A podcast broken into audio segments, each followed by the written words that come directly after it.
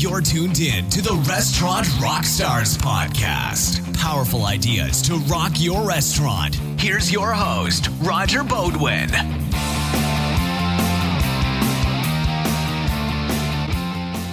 Welcome back to the show, guys. I am super excited to bring you an amazing restaurateur from Los Angeles. His name is Mr. Joshua Kopel. Actually, he's not from Los Angeles at all. He's from Baton Rouge. And Joshua's original idea was to go to LA 20 years ago to find a unique concept that he could bring back to the South. What ended up happening? He stayed in LA and brought Creole cuisine to that fine restaurant city. He now runs three concepts, including the Michelin rated Preux and Proper. What's in a name? I've always believed in the name of your restaurant is such powerful marketing. Well, Preux, P R E U X, is a French word that means brave, gallant, valiant, and courageous. And proper, of course, means conforming to established standards. So, what a unique name. So, anyway, Joshua and I got together and we started talking restaurants. And there are so many key learnings in this episode. He'll tell all about how he almost lost Preux and Proper before he then built it back up and then ultimately earned his Michelin Michelin star rating. We're going to talk about costs. We're going to talk about menu design and development. We're going to talk about running a tight ship, how to motivate and train staff. We're going to cover all the bases. So stay tuned. You're not going to want to miss this episode. Welcome back, everyone. This is the Restaurant Rockstars podcast, and these are engaging topics that help restaurants build their brands, rock their profits, and deliver amazing guest service experiences. I am so stoked today. My guest is Mr. Joshua Kopel, and he's running three concepts in Los Angeles, recognized concepts, but what a story he has. An amazing story all about true success in the restaurant and hospitality space. Welcome to the show, Joshua, and thanks for being here. I'm so excited to be here. Thank you. This is so much fun for me because I love talking shop with independent operators. We actually have something called the Independent Operator Series in the podcast, and you're an excellent addition to that. So here we go. My audience knows that we usually start out with the backstory of my guest, and yours is particularly fascinating. Now, I know that you're a Baton Rouge, Louisiana boy, born and raised, and you went to Los Angeles to find an idea for a Southern concept that you would bring back, or no, an idea that you would bring back to the South. oh, a fancy Los Angeles concept. Oh, dazzling. I wanted to bring back something super cool from Los Angeles, like a like yeah. a shoe store that turns into a nightclub. You know. I still hear the accent in your voice, even though you spent two, you know two decades in Los oh, Angeles. Yeah. So what ended up happening is you stayed in LA, and now you're bringing Southern cuisine, right, Creole cuisine to LA, and and you're just you know making a huge story out of that, and that's really amazing. Now your flagship restaurant is called Preux and Proper, and it's Michelin recognized, which is amazing. But I want to hear all about the backstory. Tell us way back when how you got interested in restaurants or cooking, or where did the passion come from? Well, I, am from Southern Louisiana, and so you know the hospitality industry is is is central to the economy there, and uh, and so there aren't a lot of places that you can work illegally when you're like 13 14 15 years old but you can in a restaurant so, you know, I, I started by working in, you know, dirty bars, sweeping floors, cleaning toilets, and all of that. Um, and I just worked off tips, you know, and then slowly but surely worked my way up through the ranks to where I am today. But it started uh, on the outskirts of Baton Rouge in Prairieville, Louisiana, at uh, the Alligator Bayou Bar, which is located on Alligator Bayou Road, which is located on Alligator Bayou. So that vision of the alligator bayou I'm getting in my mind is like just that, right? There's a there's a bayou down a country road, and if you fall in the water, you could get eaten by an alligator, right? So this is how we this is how we used to tell people how to get there before the internet. Yeah. We used to say you're going to take a right off the freeway. When the pavement becomes gravel, keep going. When the gravel becomes dirt, look to your left, and you'll see it and you would see this. It was a cabin. Yeah. It, it was a cabin. That I think it was like 50 years old, 60 years old at the time, that had been refashioned into a bar. Uh, there was a group of folks dancing in there one night, and the floor caved in in the middle. And the owners went to me and they said, You need to get that fixed. So I came back to them with the price. They said, "How much is it?" And I said, "It'll be about twenty five hundred to three thousand dollars to fix it." And uh, and they said, "Well, uh, how much is a pool table?" And I said, "Pool table's fifteen hundred dollars." And they were like, "Duct tape over the hole and put a pool table there." Smart idea. Right, new profit center. Don't fix the hole. Figure out a way to make money over the hole. Brilliant man. It was a pleasure to learn from him. I love it. That's fantastic. So I got, you know, I, again, I got all these impressions like moon shining and all that stills in the backwoods and all that kind of stuff. Was that really the ambiance of this place? Yeah, I mean, less moonshine, more Jack Daniels, but I mean, it was it was everything you would think it was. It was live music every night. Um, Baton Rouge has blue laws, mm-hmm. so this place was particularly popular on uh, Sundays because it was the only, it was the, the first place you could drink on your way from Baton Rouge to New Orleans. So everybody would come out on Sunday nights. We had a big patio in the back that overlooked the bayou. It was uh it, it was very it was very how you would envision it was very stereotypical, but it was it was as magical as you could imagine. That's awesome. That is so great. How far is it from Baton Rouge to uh, to New Orleans?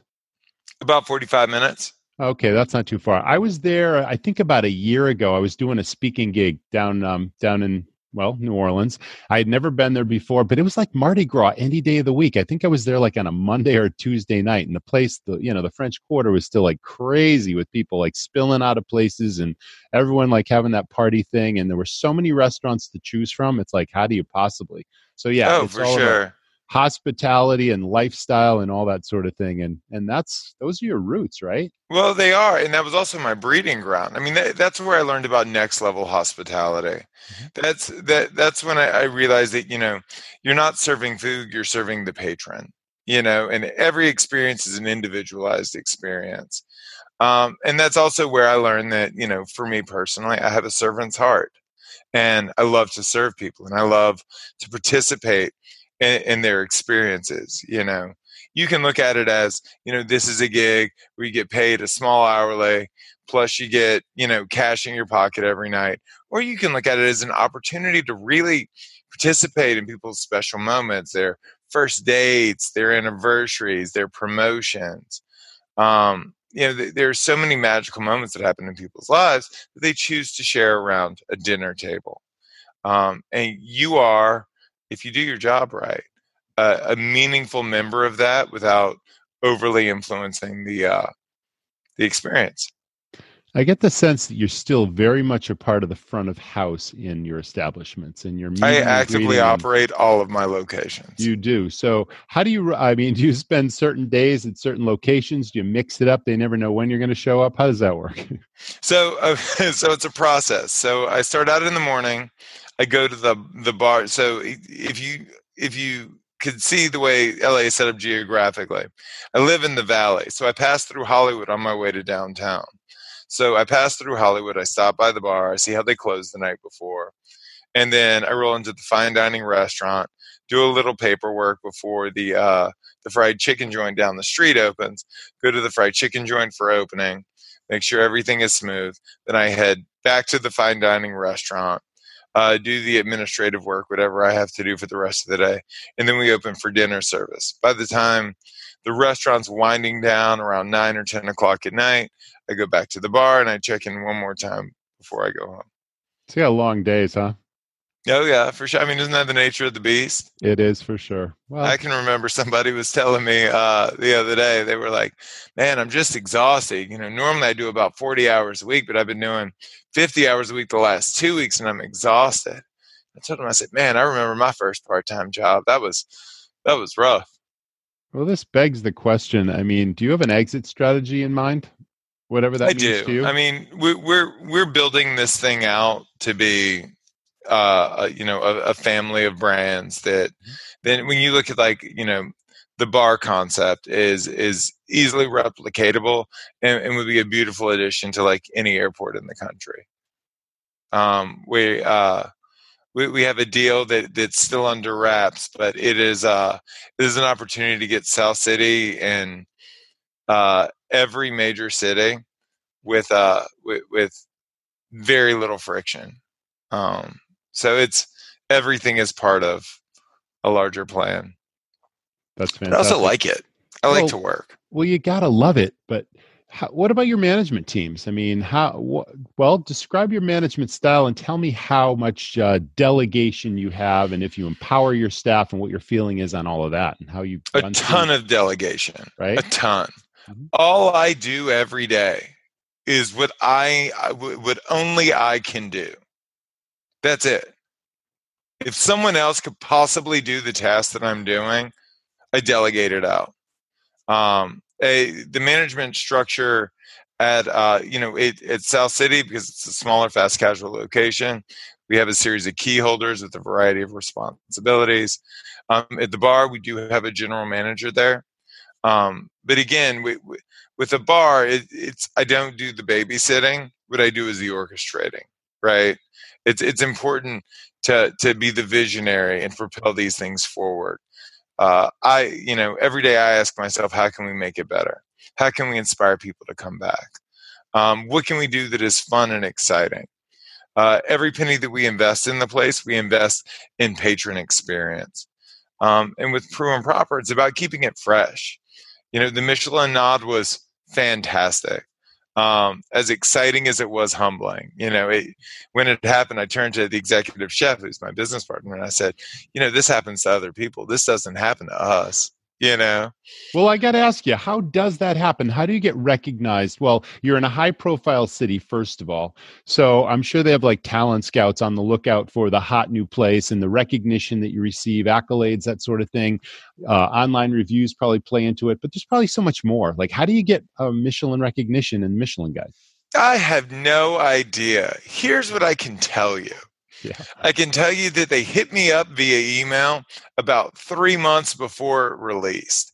And they said, You're being considered for inclusion in the 2019 California Michelin Guide. We need all of this information. So I, uh, I reached out to my publicist. My publicist put the packet together. It was a ton of stuff. And, uh, and then we sent it off. And they sent us an email back saying, Received. And then we didn't hear anything. And, you know, it's so funny the way the mind works because you know the Michelin eh, Michelin wasn't in California or wasn't in Los Angeles for years and years. So we didn't open the restaurant thinking, "Ooh, we hope we get this." It wasn't even a possibility. So when they reached out, I was like, "You know, if we get it, we get it. If we don't, we don't. Who cares?" And then like a month passes, and I was like, "Well, you know, it would it would be nice if we got it. That would be that would be really nice." And by the time two more months had passed, I was like, if we don't get this, I'm going to kill myself. We have to get this. Um, but you know, we did from the moment, and we knew that they were going to continue to come back in. They come in multiple times, and even after they've notified you that you're being considered. And I turned to the staff, um, and I said, because you know, everyone like cried and was excited and flipped out. And I said, we don't do anything different. We just keep doing what we're doing. We don't change anything. We're just going to be us. And if they choose us, they're right. And if they don't, they're wrong. But I can't imagine there's anyone on the planet working harder than we are to make people happy.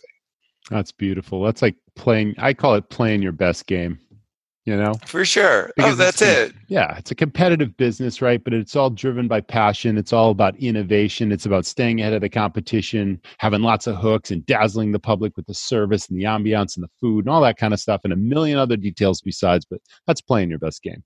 It is. I mean, you know, you look at the margin of error in this industry, and not to say that there aren't other industries with mm-hmm. similar margin of errors, but you know, if you do a great job 999 times, and on the thousandth time you mess it up, and you don't take the time to fix it, you know, that person will never care that that you did it right 999 times. That's so You true. know, it's Nobody has a bad experience at the restaurant and goes, I'm sure they were having an off night. I'll definitely go back. You're It so never right. happened. So you have to give it your best. It comes down to your why. It really does. Instead instead of establishing a list of protocols with the staff, every day during pre-shift, we talk about like why we're there. Like why I spent $2 million of my best friend's money building out this restaurant and why we dedicate 40, 50, 60 hours a week yeah. to executing at this level. Why the kitchen guys get in there at nine o'clock in the morning for a right. 4 p.m. service, you know? Yeah. Because if everybody involved in the process understands why we do it and why we do it comes from like a really significant, meaningful place, you know, then there doesn't need to be direct management, you know? If someone doesn't like a dish and it was prepared the right way, they shouldn't be obligated to pay for it, in my opinion. Because, like, I don't want to pay for shit I'm not going to eat. I don't want to pay for food I don't like. And it's not my fault I don't like it. I just, I just don't like it, you know? Agree. Um, and so on the rare occasions that that happens, you know, they're empowered to say, I'm sorry you don't like it. Not, I'm sorry the food is bad. Because, you know, I had this strategic advantage working with a world class chef, and the food is always great. And the food is always consistent. And so, you know, we walk through every day with the confidence of knowing that, that it's almost it's a near impossibility that the food wasn't executed to perfection. So if you don't like it, it's because you don't like it, and that's fine. Let me ask you, is your executive chef really strong at costing as well as putting out amazing culinary delights? Oh, yeah. He's great. He really is. You know, we met the first time we met, we just talked about food and feeling for hours. And, you know, there, there's so much to be said for an artist that has has a firm business sense and he has that you know Beautiful. his, his labor's in the right place uh, his food costs are in the right place. It's great. That's fantastic, and that's a, that can be a challenge because I know you you've taken a stand for sustainable, you know, sourcing and oh, getting things from way. sustainable companies, and that is not always the most cost effective. You know, the economies of scale with some of the smaller producers or suppliers just isn't there, and you got to strike that balance. So somehow you're making that work too.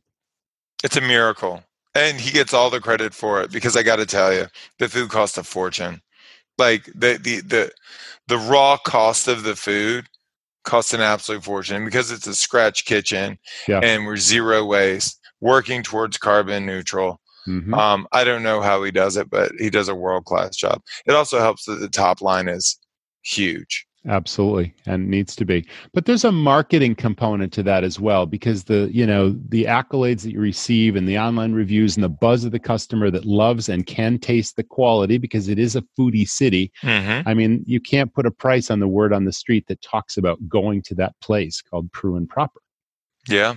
So you know we uh when we started, so I, when I initially launched the restaurant, uh, I had a different executive chef and a different general manager, and I almost shut it down uh, about 10 months in.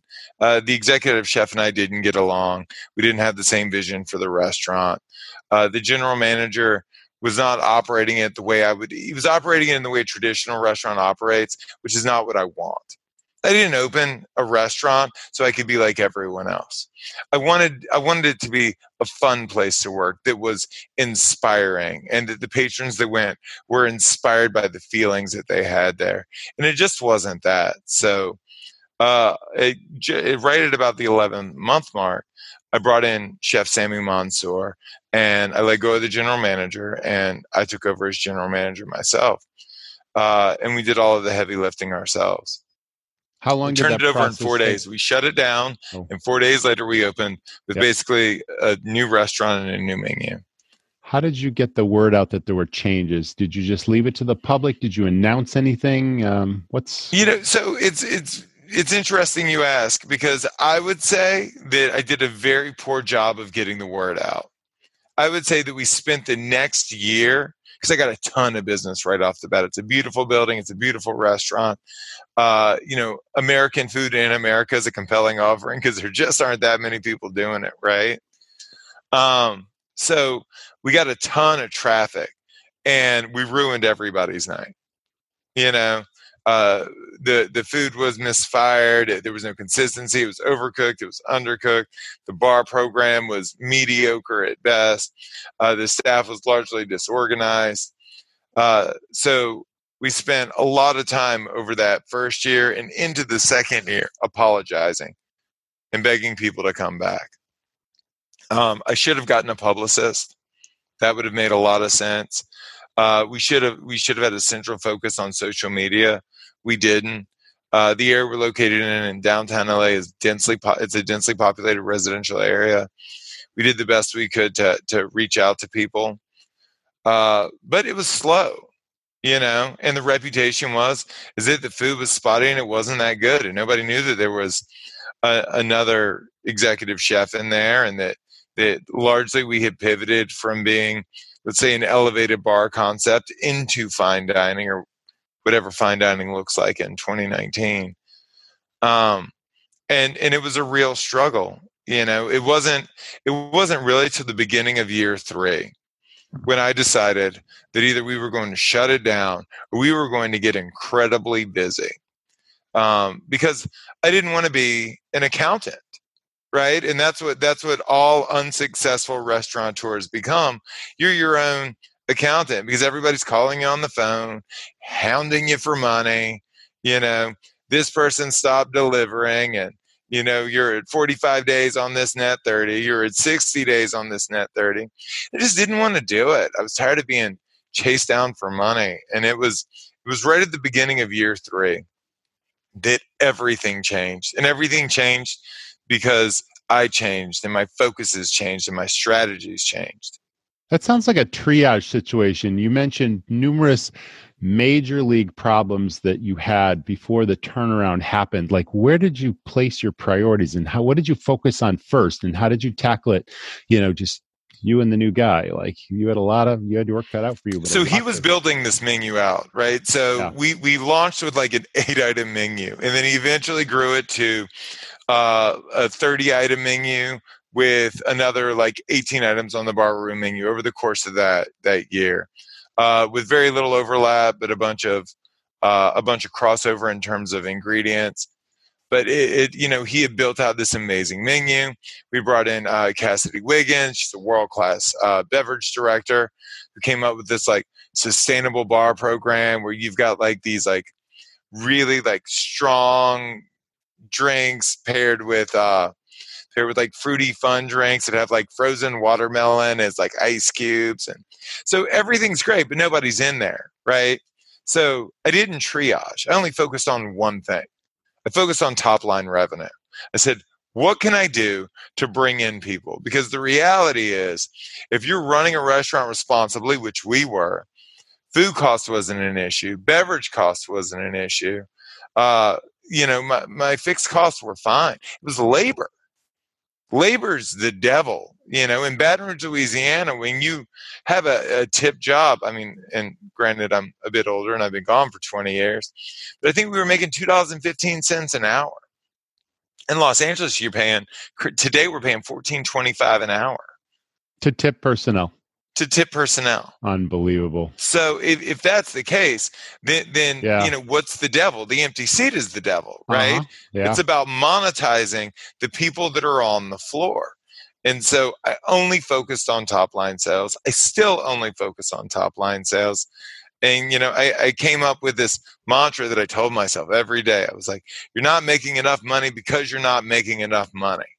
That's it there there's a certain number at top line as long as we continue to operate the restaurant responsibly there's a top line number we can hit where everything makes sense you know that that totally strikes a chord with me and really hits a touchstone because my philosophy has always been okay you as the owner you're taking all the risks of business you know you're you're you're doing the the the mortgage the rent the payroll the utilities the cost of goods all this stuff. You got a huge risk in a high fail business. And there's so many operators that I work with or I speak with that just don't seem to you know get that simple philosophy that why then wouldn't you expect that every person interacting with a guest not only delivers amazing service but also is trained to sell because it's a sales business it's a sales position they should be there to maximize your opportunities and maximize your top line revenue. And so many restaurateurs, that concept is lost on them and they just bring in order takers on the floor and let whatever happen happens and leave lots of dollars on the table every day and you just hit the nail on the head it's like wow you're paying 14 bucks an hour to tip personnel that's huge not to mention the rents in the city and all the other you know overhead expenses you've got and somehow Absolutely. you got to make the numbers work. $22,000 a month. So the only way to make it work is to bring in more money. Yeah. By shaving two hours off that busser's schedule, Yeah. I'm not going to become a profitable concept. It's not going to happen. And, and so, you know, all we focused on was revenue generation. All we focused on was broad scale awareness. All we focused on, well, I mean, and, and to be honest, we focused on one medium, right? The internet. That was it.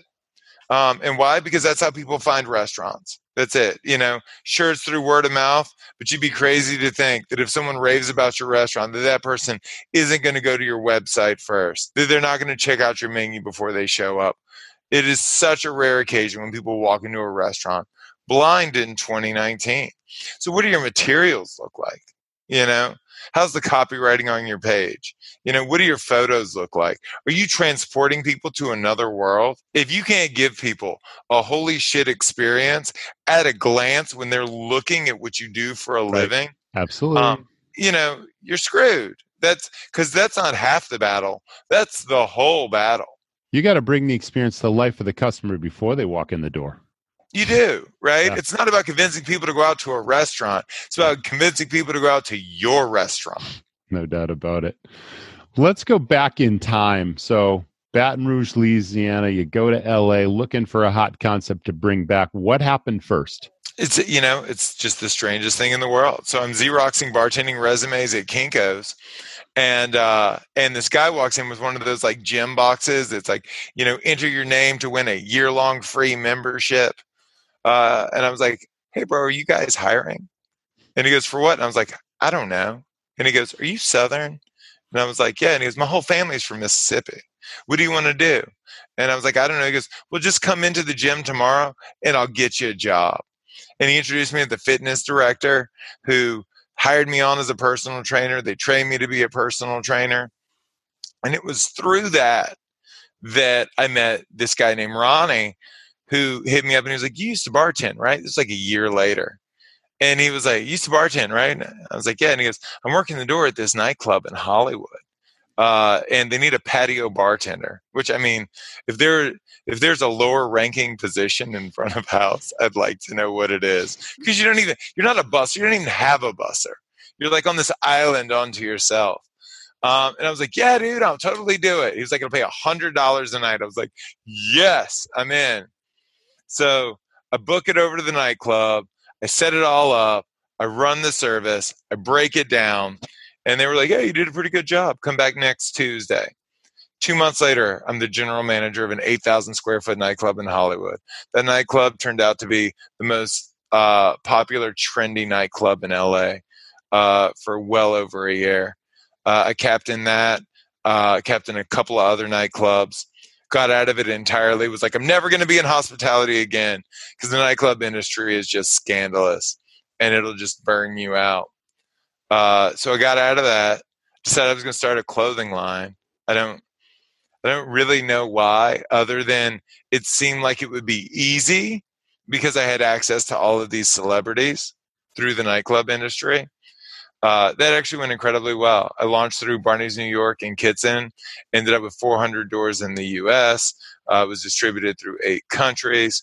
Uh, really got an appreciation for the hospitality industry there because it's just it was just a grind whereas i've always enjoyed my time in the hospitality industry uh, at, at uh, the lowest point in the market in 2008 I, uh, I licensed the clothing line and i bought a bar on hollywood boulevard called 504 and uh, and that you know that that is what precipitated all of it This is crazy, and I'm going to throw this out there just because it's relevant. So, I lived in Los Angeles from 1989 to 1993. I was in the clothes, clothing business, and my partner and I started a line. We got into Bloomingdale's and Nordstrom's. We ran this thing for about two and a half years, got knocked off numerous times. It was Mhm. brutal, you know, and we finally, you know, packed that up after a couple of years, moved back east. But yeah, I know the scene you're talking about. oh my god i thought California Mart, you know. until i got into fashion and i Yeah. went running back to hospitality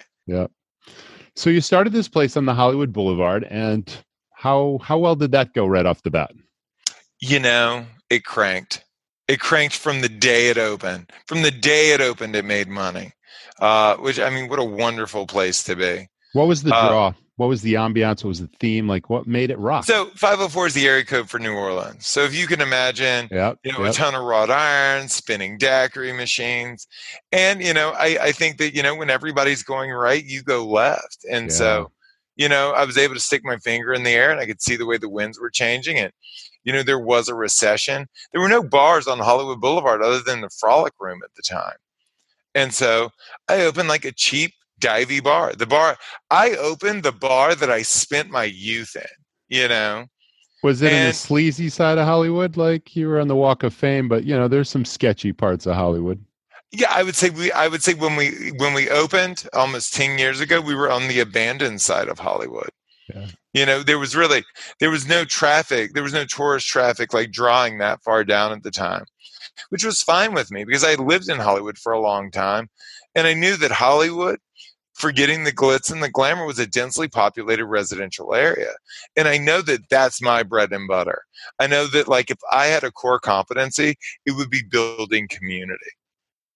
Cool so i was like that's what i'll do.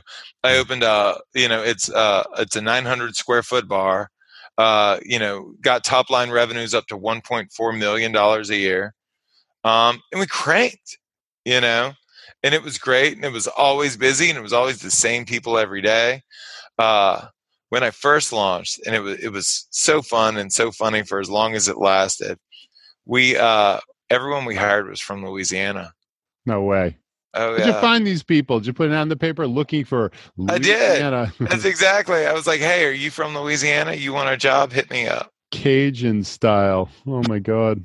It was uh, it was it was an absolute blast because it, I was I was literally trying to recreate the environment that I grew up with, and like yep.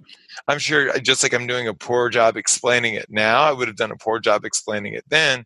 So you know, the cheat was you just hire a bunch of people that grew up with you, right? That already know what it's like, and you say, "Yo, I want this to be a mixture of this place and this place." Right. Right. right? I want you to feel like this in here and like they executed to perfection. Sweet. What happened next? well, it was time for our sophomore effort. I mean, you know, I don't know how many people you talk to that go say, "Oh, you know, I did everything right and everything was perfect," but you know, my professional life has been a comedy of errors, and it just so happened to work out incredibly well. Uh, while I own the clothing line, I used to lunch across the street at this place called Angelique. It's in this beautiful Flatiron building in the heart of downtown LA. And I always said if that building ever became available, I would pick it up. So it came available. We were about four or five years in at 504. Uh, so we snatched it up as soon as I heard that it was available. It was an aggressive negotiation, but we got it. And this was going to be the second location of 504. Uh, we spent nine months building it out. Uh, we hired a publicist to open it uh, and you know, I can remember. I still have this press clipping. It's me on the on the front page of the LA Times food section, and it says 504 is coming to downtown LA. Shortly after that article released, I called my business partner on the phone, and I said, "I'm looking at the aesthetics of this two-story restaurant, and it is not a 504." People aren't going to understand this. Whatever whatever the idea was initially, it has evolved into something else. He goes, "So you want to change the name?" I said, "No, I want to change the concept entirely." Like I think we need to go more upscale. This looks more upscale. It feels more upscale. I think that you know this would be a better pairing with the market. And he was like, "We open in a month. We're already getting press. Everybody knows." But you know, I I don't know what the opportunity cost is on making the right decision, but I know what the cost is on making the wrong decision. So after getting all of this press for opening a uh, a uh, uh, you know second 504 in downtown LA, uh, I decided to pivot into Preux and Proper and create this fine dining slash bar room concept that focused on modern Southern cuisine. Uh, and then we opened. And I want to hear know, all about that, but let me ask you a question. Let's go back to 504 before we dive into Preux and Proper, if you don't mind. So you were 10 minutes ago, you're working as a personal trainer in a fitness club.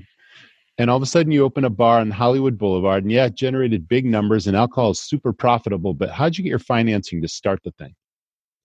Uh, you know, I I believe that when you are in the right headspace, good things come your way. And maybe I can say that because of the way my life has worked out, but I've always kind of had this bump on a log mentality where like you know I, I just I try and keep myself as open as possible to things uh, the way I acquired the location was I just licensed the clothing line.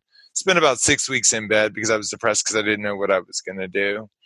Uh, and a girlfriend of mine hit me up and she was like, Hey, I want you to come see this new spot that she was dating the landlord, and the landlord had broken up with her and as a gift had given her this this leasehold at this great deal on Hollywood Boulevard. And she calls me in. And it turned out she wanted financing she wanted me to invest in her concept. And I said, What are you going to do? And she goes, Burgers and beer. And I was like, They're like five places down the road doing burgers and beer. Sure. Um, so I'm not interested, but I love the space. It was, you know, in Southern California, patios are king, and this whole bar is patio. So I was just floored by the opportunity. I call her a month later. I'm like, Did you get financing? And she goes, No. And I said, Well, then I'll take it off your hands whatever your investors put in, whatever you put in, whatever time you put in, I'll just clear it all out and I'll just absorb it from you because I don't like your concept. I won't invest in it. Uh, but I do have a concept that I think would do really well in here. So why don't I just take it from you? And she goes, okay. Excellent. We agreed to a price. Uh, and I was going to start fielding. Uh, uh, you know, I was going to go back to like the investors from the nightclub era and all of that to get financing. And then a buddy of mine who's done very well, uh, hit me up and he goes, Hey man, I heard you're thinking about opening a bar in Hollywood. I said, Yeah. And he goes, Why don't you come by my office and we'll uh, we'll talk about it. And I went by his office and I told him what the concept was. And he goes, Yeah, it's great. We should we should do it. And I was like, Okay. I was like, How much do you want to invest? He goes, Oh, I'll, just do the whole thing. And I was like, Oh, awesome. Uh, okay. And that's that was that. Captured lightning in a bottle. Yes, sir. Well, you know, Carlos Santana says that there's nothing in the world more eh, contagious than enthusiasm. I'm a very enthusiastic person, and I believe that uh, that that that that is the fuel that kind of moves this machine forward.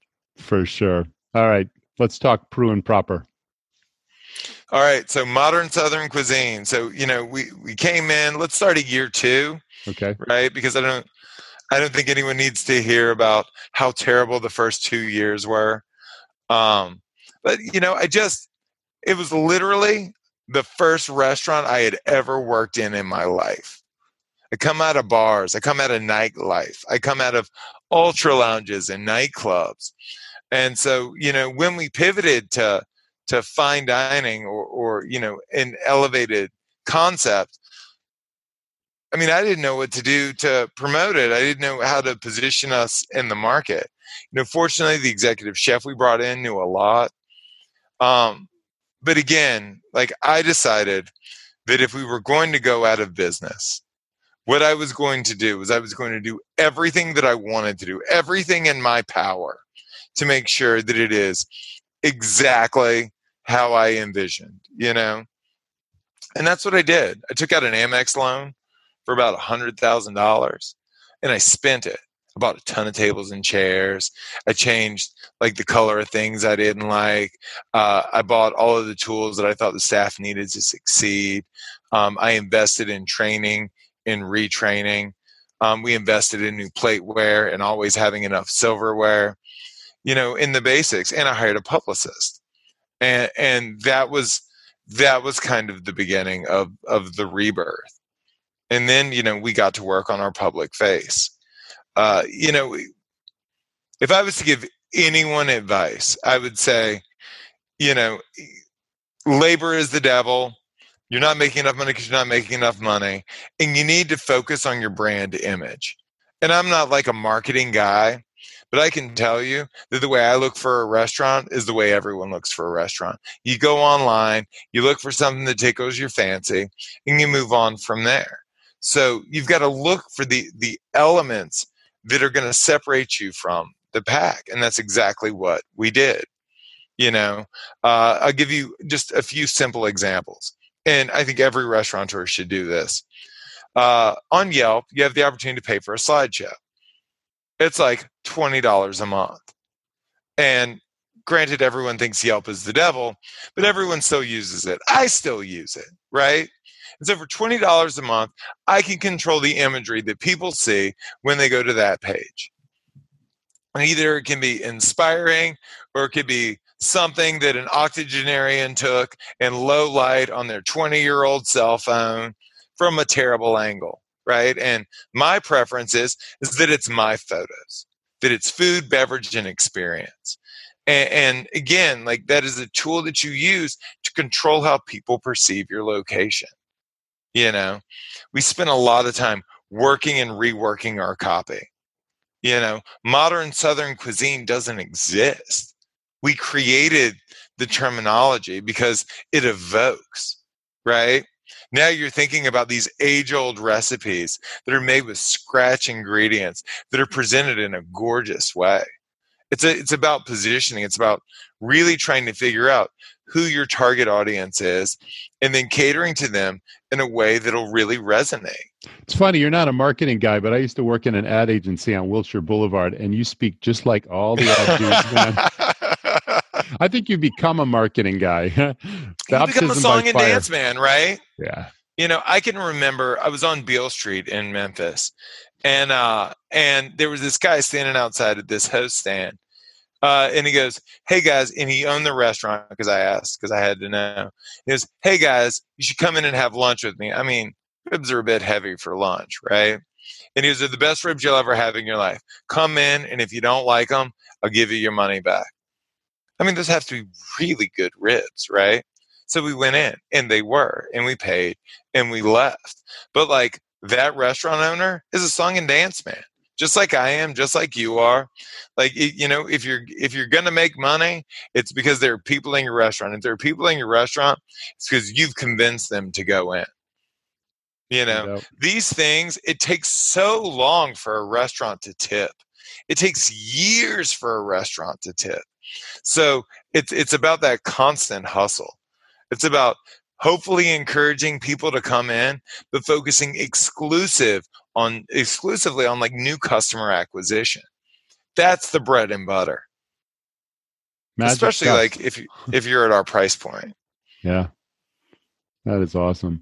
So, what about the competition in the area of Preux and proper? What would you say within a couple hundred yards of your place you're competing with? What concepts and are they well known? Are they brands? Are they, you know, driven the best the, the best restaurants in the city at this point i would say are located in uh, downtown los angeles what part right? of downtown really, would you say? Like describe the neighborhood. Uh, arts arts district fashion district sure. um, okay. I'm uh, two, two, of the biggest uh, central bid is pretty uh pretty popular as well. But you're looking at like david chang just opened Majordomo um, you've got Bavel, you've got Bestia, which is literally one of the busiest restaurants in the country. It's an Italian restaurant. Uh, you've got uh, Redbird, owned by uh, Chef Neil Fraser. Um, they, there, there are so many. Rossoblu, which, which just got an, a nod as well. Uh, Faith and Flower, uh, Broken Spanish is is another one. I mean, huge. It's behemoths. That's fantastic. It's funny. I, I interviewed uh, Rossoblu a couple months ago. Yeah, mm-hmm. fantastic. So I'm familiar with that area now. Mm-hmm. That's fantastic. So fun. So tell us, um, you must have a training philosophy as well. Let's talk about staff training. How, what do you what do you focus on? What do you teach them? What what's the end result in your restaurants? Do you believe in pre-shift meetings? Take me through all that. You got it. So uh, I run my restaurants based off my core values. That is that is that is exclusively the metric. That is the only metric we use uh, to evaluate the staff. I meet with every member of my staff across three locations quarterly. I used to do it monthly. Uh, and in those meetings, we sit down and we discuss my core values and their performance relative to those core values on a pass fail basis. Um, and so that's that is how we manage. Again, for me, it's all about the why. Like if, if people understand why you do what you do for a living, they're more likely to show up on time. Right? They're more likely to show up in uniform. Uh, I also have a zero tolerance policy uh, for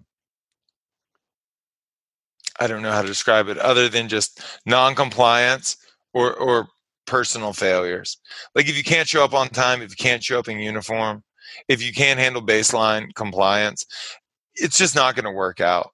Our retention rate is probably, not that I've run the numbers, probably 40% in the first two weeks and 99% thereafter. How would you describe your management style? What is it like to work for you? Oh, I, I mean, I would hope it's inspiring. Um, I get that. I get so it, it's you know that, it, and if it, if it ended there, I would be happy with that. You know, I use my position as an opportunity to educate. It's never about how smart I am or how well we're doing. I use pre shift as an opportunity to do a variety of things. One, let them know what we're working on to make things better. Two, field any questions. Three, we all go around in a circle and say one thing we're grateful for because uh, as, as, a person, as an operator, and as a business, we have a central focus on gratitude. Uh, and I also tell them about the mistakes I made that week, which I think is important. I make mistakes all the time but you know they have the good fortune of getting to learn using my money. Most people pay for an education. What i am attempting to do is pay them to get an education. So that when they go out there into the world because and this is somewhat true when you're talking about younger employees but it is absolutely true across the board regardless of age in los angeles like people that work for me it's a pass through position right? Nobody's trying to work their way the industry. Everybody is one rock solid audition away from telling me to go screw myself. You know? And so understanding that every literally everyone that works for me front of house has aspirations outside of this industry. Um, you know, we make a deal. We make a deal the day you're hired. And the deal is this. Uh, I'm going to work every day to help make your dreams come true. And every day you're going to work to help me, my, uh, make my dreams come true. And it works. It really does. And I do help. I help in every way imaginable. You know, the great thing about being a restaurateur in Los Angeles, in a very popular restaurant, is there are people of influence that are in all the time. And they love me because I don't need shit from them, right? I'm the only one not asking, I'm the only one offering. And so, you know, I've been able to build these solid relationships over the years. And if I can use those to help someone get the right representation or the you know the right audition or to get a foot in the door then i do sweet. What what about recognition and rewards? I mean how do you elevate your people? You mentioned your retention rate goes up after four months and it's really really high. That's awesome. How do you keep them you know I, I think that that has to do with the interpersonal relationship that's built. You know people people i believe truly the people only think they're motivated by money. And, and, the reason i believe that is because i've been in positions in my life and i've seen other people people that i'm close to in positions in their life where they were making a shit ton of money and they were miserable right? So you think you're motivated by money but you're not. What you're motivated by is satisfaction at a job well done and fulfillment.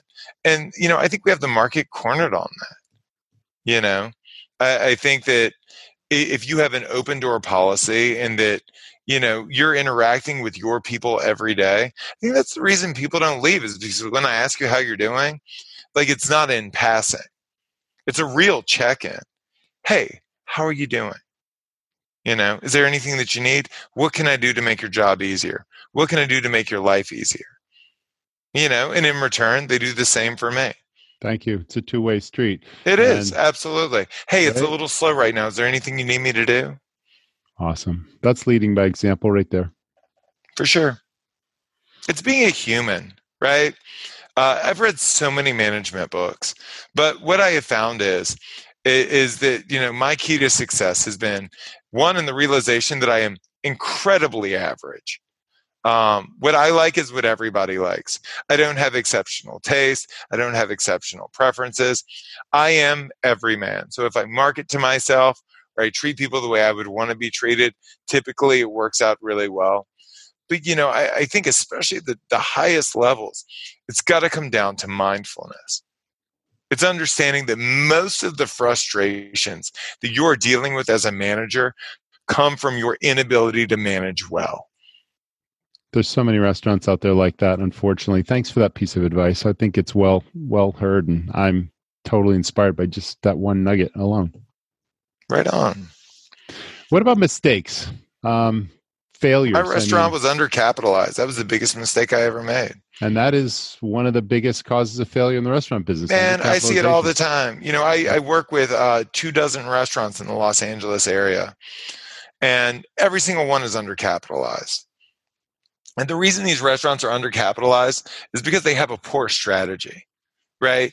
Everybody's focused on Taco Tuesdays and Wine Wednesdays, and you know, and and I joke with my people all the time, and I was like, "Do you want to know how you can make an extra five thousand dollars on a Tuesday night?" And everyone's like, "How?" And I'm like, "Give away free sexual favors." It'll pack the house. They'll love it. They'll pay full price for the food. But outside of that, the only way to get packed on a Tuesday night is by making every other night of the week so busy it is their only option. It's very difficult to make an extra $5,000 on a Tuesday. It is very easy to make an extra $5,000 on a Friday or Saturday. Your restaurant is undercapitalized on volume nights right? How many covers are you doing on a Friday? Are you doing 100? Could you do 150? Could you do 200? Could you do 250? Could you have people on a 40 minute wait from the minute you open? Could you make that work? And and and those are that, that that's the big idea, right? That if you want to make an extra $5,000 a week on Tuesdays, more power to you. If you figure it out, call me. Uh, I'll make sure that it's somewhere on this podcast. My email address is there. But I think it's a lot easier to bring in an extra $15,000 on Fridays, Saturdays, and Sundays, $5,000 at a time. And there's a way to do it. How many people listening now are getting three turns on a Friday and Saturday night? Hopefully, everybody. I mean, God willing, but it's harder than it looks. Well, it is hard. But I mean, it's all about well, all those details. I call this the business of a thousand details. You know, it, it, absolutely. You know, and, and, you know, when I talk to people and they say, you know, how are you going to get this place busier? I tell everyone, it's by doing everything. You do everything at once. You do a thousand things, and those the the aggregate of those thousand things mm-hmm. will be that you get busier everything you do will, will create an incremental improvement, whether it's the Yelp slideshow or it's, you know, I, will give you another great example on Open Table and on Yelp. Uh, I was classified as Cajun Creole. Um, because you know that was kind of that was kind of the baseline cuisine that we focused on, and granted, it expanded outside of that, but that's where we started. And then you know once I realized that that captive audience had you know we had hit that we had saturated that market, which was probably 30 people, then maybe we needed to expand outside of that. So then I changed my classification from Cajun Creole to Southern, right? Now I'm at like 300 people. Very exciting.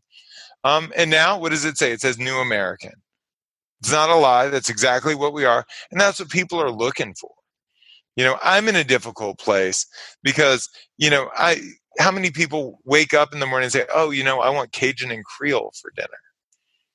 They don't. They want Indian, they want Chinese, they want Italian.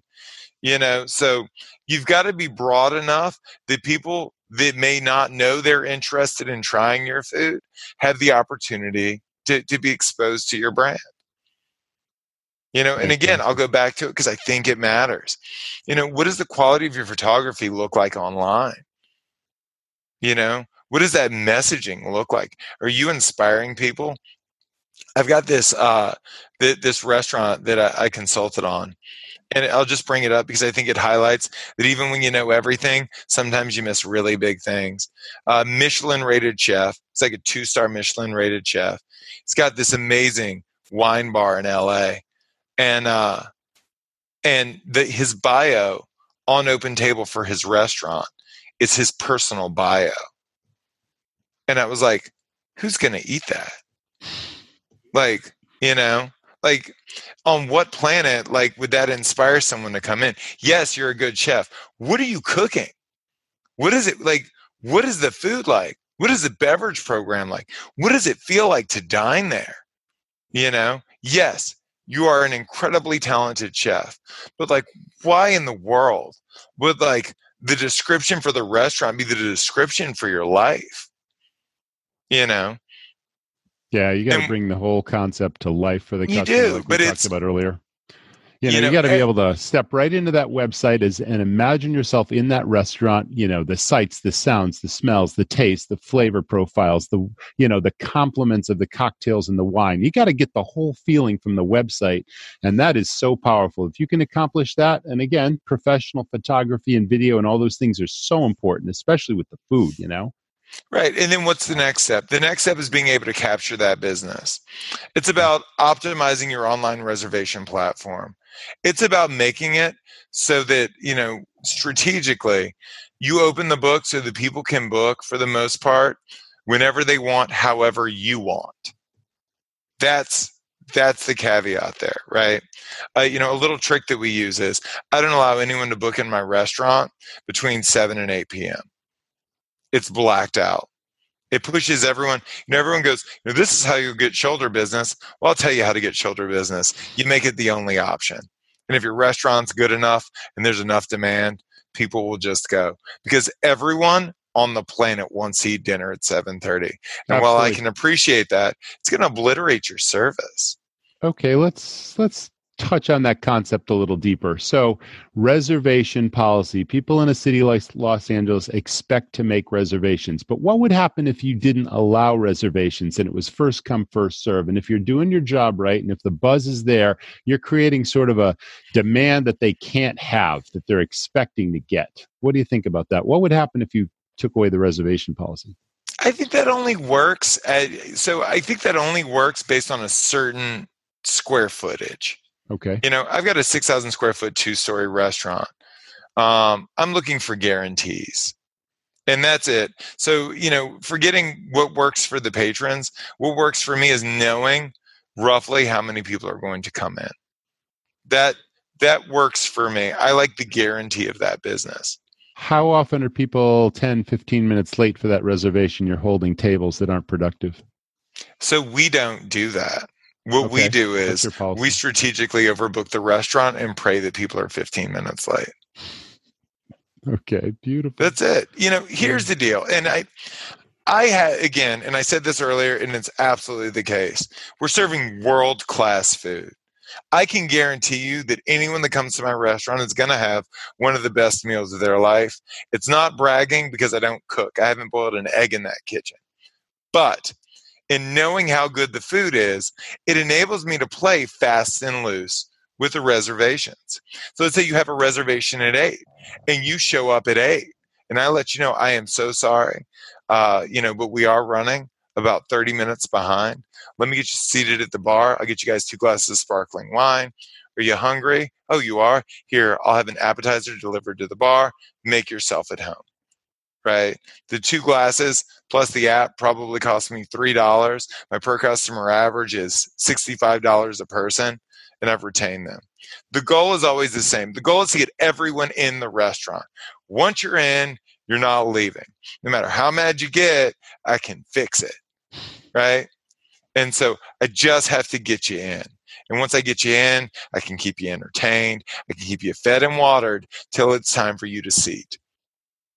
So for me, you know, I use it as a tool. We have ghost tables, and uh, you know, if if you try and make a reservation at uh at 5 p.m. or 5:30 p.m., my books are wide open.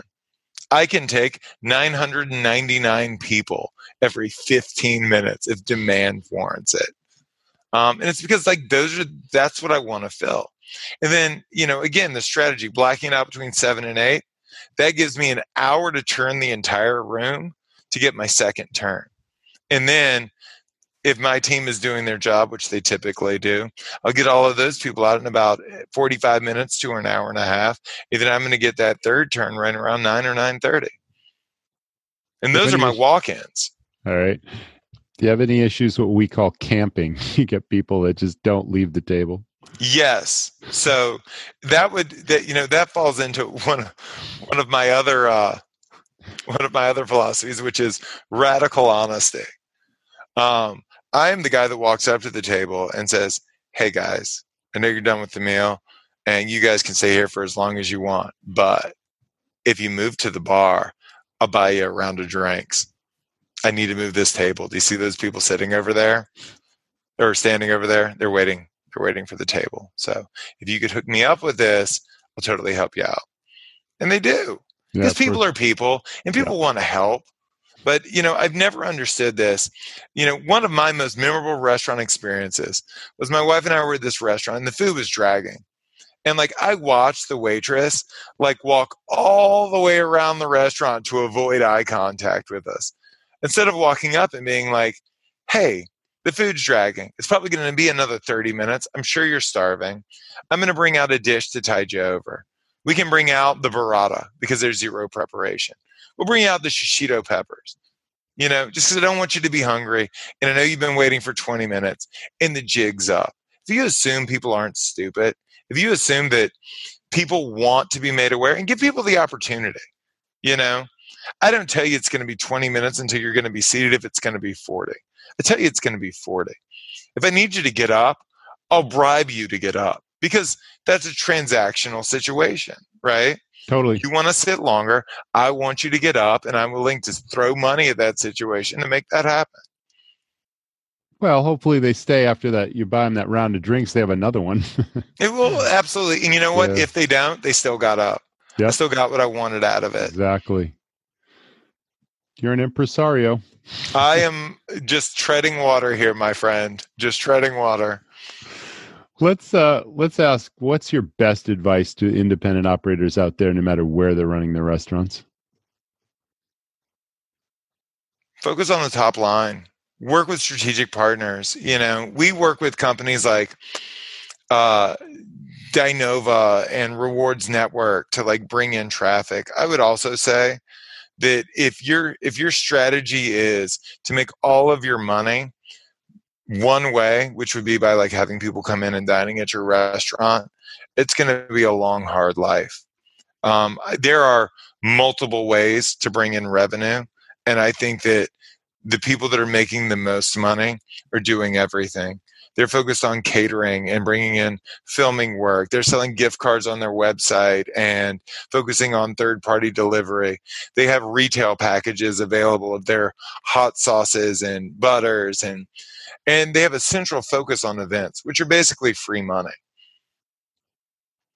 Totally That's good. it. And, and mm. you know, if if you wanted to, I could dig into events because oh my god there's so much. That is that is where everybody is losing the most money. We bring in the first year i started focusing on events we brought in a hundred thousand dollars. And three years later we're going to do almost a million dollars in events this year. Private parties. Private parties private room large yeah. parties. But it's you know you know what the trick was? And you can go to our website preuxandproper.com you can check out our reserve to events tab and that's how you book you know what we do? We leave nothing up to the imagination. You can take a virtual tour. You look at my packages, they have photos of what the rooms look like. It, we have different carts and options. You know, again, it's about being a human. You've got to realize when somebody's booking an your place that it is a high stress situation. Either it is a professional thing where they're hoping they don't get embarrassed or fired, or it is a familial thing, which is twice as stressful because your mother in law is involved you know? And so if you can set it up so that they can envision through the materials you've given them a world class experience you're good to go. That's it. Are you trying to serve these private parties during fringe times or otherwise it's going to slow down your regular dining service? Take me there. Really depends on your budget. Okay. it really does. Um, you know would i close service for a lucrative event? Of course i would Mm-hmm. You know, it's it really depends on what your budget is. Um, you know, I still handle the events for Preux and Proper because it's my restaurant, and I feel like I have the carte blanche to make whatever work depending on, you know, our current reservation load and you know other th- you know other monies that we need to bring in. But uh, it's, I think that yeah, I think that's very situational. Obviously, I would love to bring them all in on Monday afternoon. Oh yeah, I but you know, but you know, as an example, if you would like to buy out Saturday night at Preux and Proper, I'll shut it down for thirty thousand dollars. You know, and you can. The world is your oyster. You can have whatever you want. You know, but we work with people to ebb anxiety. I don't know if that's a big motivator in your life, but it's certainly a big motivator in mine. And so, you know, we tell everyone, you know, we're Southern, we're laid back, we're easy. Uh, my mama says that the six most beautiful words that could ever come out of a Southern man's mouth are "Don't worry, baby, I'll handle it." And uh, and so you know that's the philosophy we take. Whether it is with you know a two top that comes in on a Thursday night, whether it's a 250 person party, we like to handle it all, and we do that through materials to start. Sweet. So, anything we missed, Joshua? Anything else you want to share with the audience? It's been an amazing conversation. This has been an absolute blast. Um, yeah, there. The last thing I would say is this: answer your phones. Uh, we saw a 10% increase in top line sales by answering our phones right everyone's answering their phones at four o'clock who's answering their phones at nine o'clock in the morning uh, I'll tell you who's calling. It's secretaries looking to book out like big dollar luncheons with no budgets for their boss. And they're calling your restaurant because they need resolution now. And if you don't answer, they don't leave a message. They just call the next restaurant. Because they're not trying to book at your restaurant. They're trying to book at a restaurant and they called you first. I was amazed at how much money was left on the table by not answering the phones. I was that's, I was shocked. That's an so, eye opener. It is. So get all the calls forwarded to your cell phone at your restaurant. You can make it work and uh, and field it, and you will you are guaranteed to make more money. Uh, to prove the point, we started a uh, a virtual reservationist, the first of its kind, where I hired the best reservationist in Los Angeles, and uh, and through a, a technology software we built out, we're we're able to answer the phones from one reservation is able to answer the phone for multiple restaurants. We offer it for two weeks for free and we guarantee we guarantee a 5 to 10% increase in top line sales. Do you want to know how we answer the phone. It's that it's that simple. And you don't have to use us. You can just answer your own phones but you will be amazed at the money that you're leaving on the table. Awesome you heard it, folks. Those are the words from Joshua Kopel. Thank you so much for joining me on the podcast. That was such a blast. It was a blast. Thank you so much, man. I really appreciated it. That was the Restaurant Rockstars podcast, folks, and we'll see you in the next episode. Thanks for tuning in. Thank you very much for tuning in, guys. I really appreciate it. As you can tell, I really enjoy talking shop with operators, those that have had challenges and pain points in their business, as well as those who have found great successes and everything in between. As you can see from this action packed episode, Josh Kopel has seen it all. You know, this is definitely one of the most challenging businesses out there, and I've been in a lot of businesses, but you know, I don't need to tell anyone how difficult it is to run restaurants or the high failure rate. If you could benefit from one on one coaching, I love working personally with restaurant operators, owners, and general managers. I specialize in three what I call the fundamentals of the business the critical finances, the inventory, the prime costs, food, beverage, and labor costs, of course, net profit, daily break even, all those critical financial tools that so many restaurant operators are missing. And I make it simple. I teach you everything you need to know. I also specialize in staff training because I'm a huge believer that training your staff staff is the most important competitive advantage in your business. Okay. A lot of restaurants train on service or the hospitality piece, but they're missing the salesmanship piece, and they both go together because sales are the lifeblood of your business. My proven programs have doubled check averages in restaurants. So check that out. What about marketing? You know, lots of restaurants spend tens of thousands of dollars a year on traditional advertising, you know, radio, print, and TV. And I've found that those things just can't deliver a guaranteed return on investment. You'll never know if your money spent is actually bringing in the customers. But instead, I focus on proven marketing techniques that are guaranteed to drive new and repeat business for very little money, as well as efficiencies across your operation. I have a limited number of personal coaching slots available each year, so I'm taking a uh, I'm taking reservations now. So if this sounds like something that could help your business move forward, please reach out to me. Roger is R O G E R at restaurantrockstars.com. I hope to hear from you. If you like what you're hearing, please leave us a review on iTunes. We have over 180 episodes now, all archived on our website at restaurantrockstars.com, whether it's finance or service or marketing or technology. You'll find it all there. But please recommend us and let your friends who also operate or run restaurants know. But they can find us on iTunes, of course. We appreciate reviews. We appreciate your listening. I'll see you in the next episode. Thanks for listening to the Restaurant Rockstars podcast. For lots of great resources, head over to restaurantrockstars.com. See you next time.